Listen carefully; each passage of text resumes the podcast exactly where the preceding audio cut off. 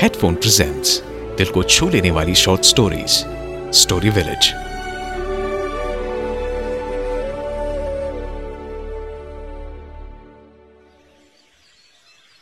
हमारी गर्मियों की छुट्टियाँ चल रही थीं।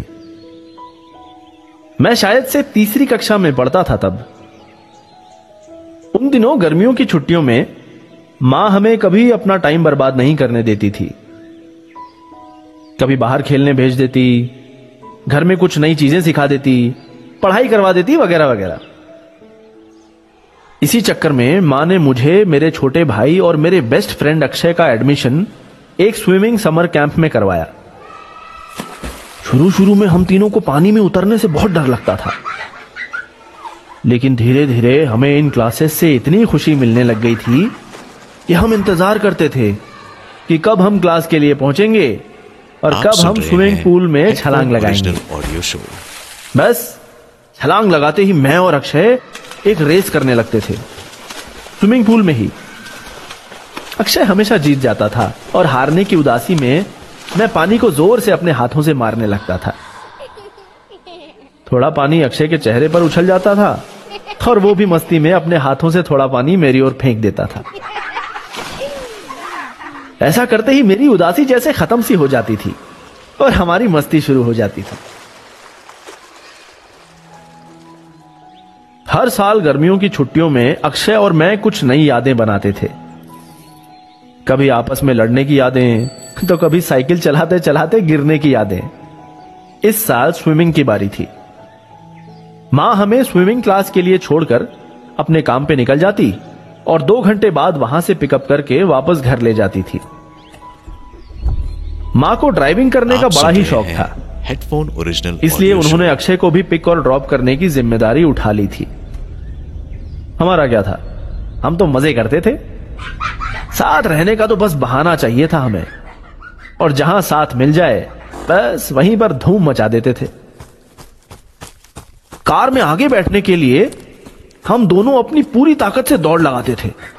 जो पहले पहुँचता, उसे आगे बैठने को मिलता था। लेकिन हमारी उस ताकत को मेरे छोटे भाई की रुलाई हरा देती थी। और माँ अपना रोज का डायलॉग कहती, वो छोटा है ना, उसे बैठने दो आगे। चलो तुम दोनों पीछे बैठो। अक्षय और मैं अपना मुँह बिगाड़ लेते और चुपचाप पीछे बैठ जाते थे। एक दिन जब हम स्विमिंग क्लास से घर वापस जा रहे थे तो माँ अक्षय को घर ड्रॉप करने ही वाली थी कि अचानक सामने से एक दूसरी गाड़ी ने हमारी कार को एक ज़ोर से टक्कर मारी। ओरिजिनल ऑडियो शो माँ गाड़ी संभालना चाहती थी लेकिन माँ को हाथ में चोट लग गई थी। मेरा छोटा भाई सामने की तरफ़ गिर पड़ा और बेहोश हो गया।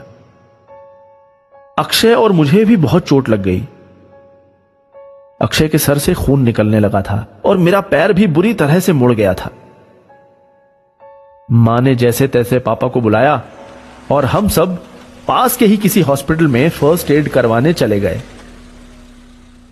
वहाँ के डॉक्टर ने कहा कि मुझे और अक्षय को हॉस्पिटल में एडमिट करना होगा, क्योंकि हम दोनों की इंजरीज काफ़ी गहरी हैं। अक्षय तो बेहोश था, लेकिन मैं मैं वहाँ नहीं रुकना चाहता था। मैंने बहुत जिद की, पापा प्लीज़ मुझे घर ही ले जाओ। मैं यहाँ नहीं रहूँगा।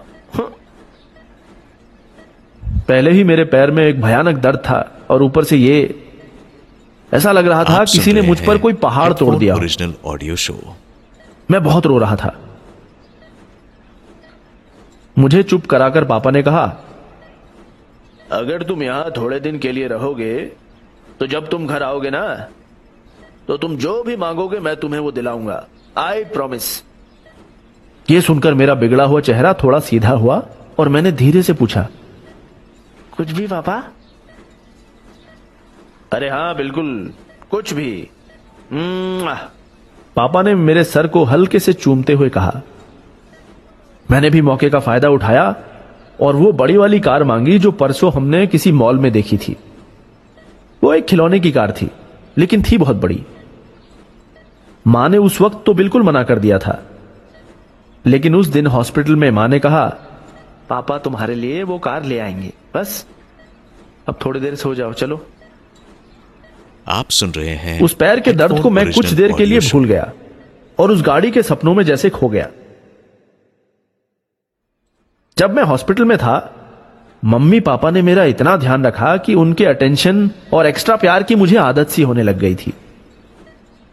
कई बार अक्षय के मम्मी पापा भी मुझसे मिलने आते थे। और वो जब भी आते थे मैं उनसे यही पूछता। आंटी अक्षय कहाँ है?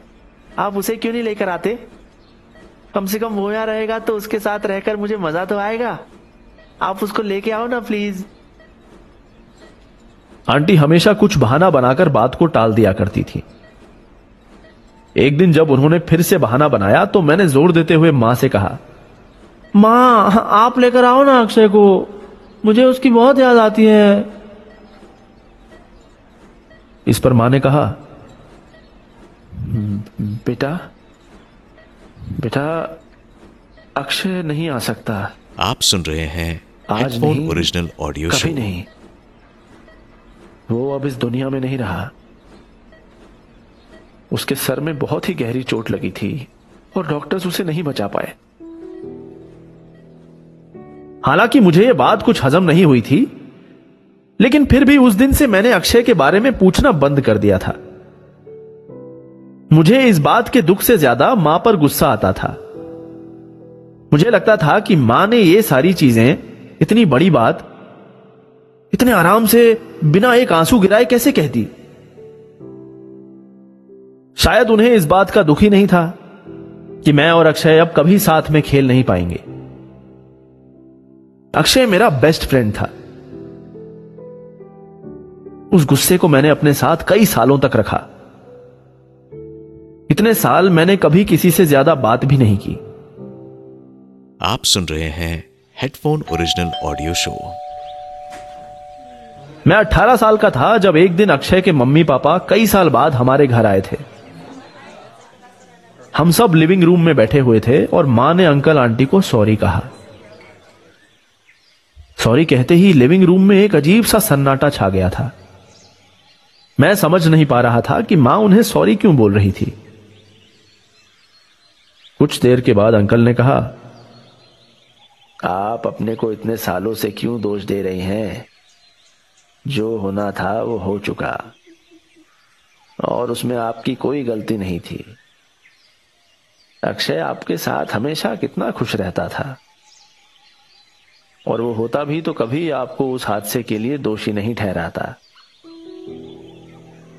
तब मुझे समझ में आया कि इतने सालों से माँ इतने बड़े पत्थर को अपने साथ लेकर चल रही थी। मैंने कभी सोचा ही नहीं था कि माँ अपने को अक्षय की मौत का जिम्मेदार मानती है। जब मुझे माँ की ज़रूरत थी तो माँ अपने अंदर एक बोझ लेकर भी मेरे साथ खड़ी रही। लेकिन मैं मैं माँ के लिए कुछ भी नहीं कर पाया। मैंने उनके मन के दुख को शायद और बढ़ा दिया था। और उस दिन मैंने माँ से कहा, माँ माँ, सॉरी, आपको नहीं, मुझे कहना चाहिए। जो अक्षय के साथ हुआ, उसके लिए नहीं, बल्कि जो आपके साथ हुआ, उसके लिए। I am really really sorry माँ। माँ, वैसे तो हमेशा अपने चेहरे पर एक मुस्कान रखती थी। लेकिन आज उनके चेहरे पर जो मुस्कान थी वो काफ़ी अलग थी। उनके चेहरे की वो मुस्कान देख के मैंने उनसे ये प्रॉमिस किया। फ़ोन ओरिजिनल ऑडियो शो ये जो रोशनी आपके चेहरे पर अभी फैली हुई है ना माँ अब मैं उसे कहीं जाने नहीं दूँगा। ये मेरा आपसे वादा है। हम्म, फिर क्या था? हमारा लिविंग रूम और हमारी ज़िंदगी फिर से जैसे उन्हीं मुस्कुराहटों से भर चुकी थी। अभी आपने सुना headphone original show story village. ऐसे और शो सुनने के लिए डाउनलोड कीजिए हेडफोन ऐप।